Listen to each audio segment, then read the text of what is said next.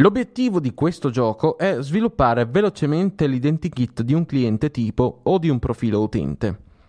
Il numero dei partecipanti può variare da 3 a 10 e la durata dell'esercizio non dovrebbe superare i 15 minuti.